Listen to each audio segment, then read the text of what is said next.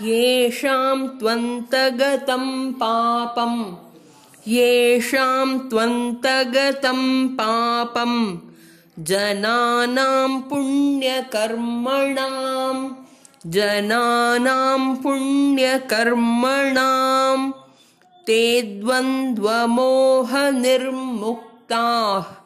ते द्वन्द्वमोहनिर्मुक्ताः भजन्ते मां दृढव्रताः भजन्ते मां दृढव्रताः।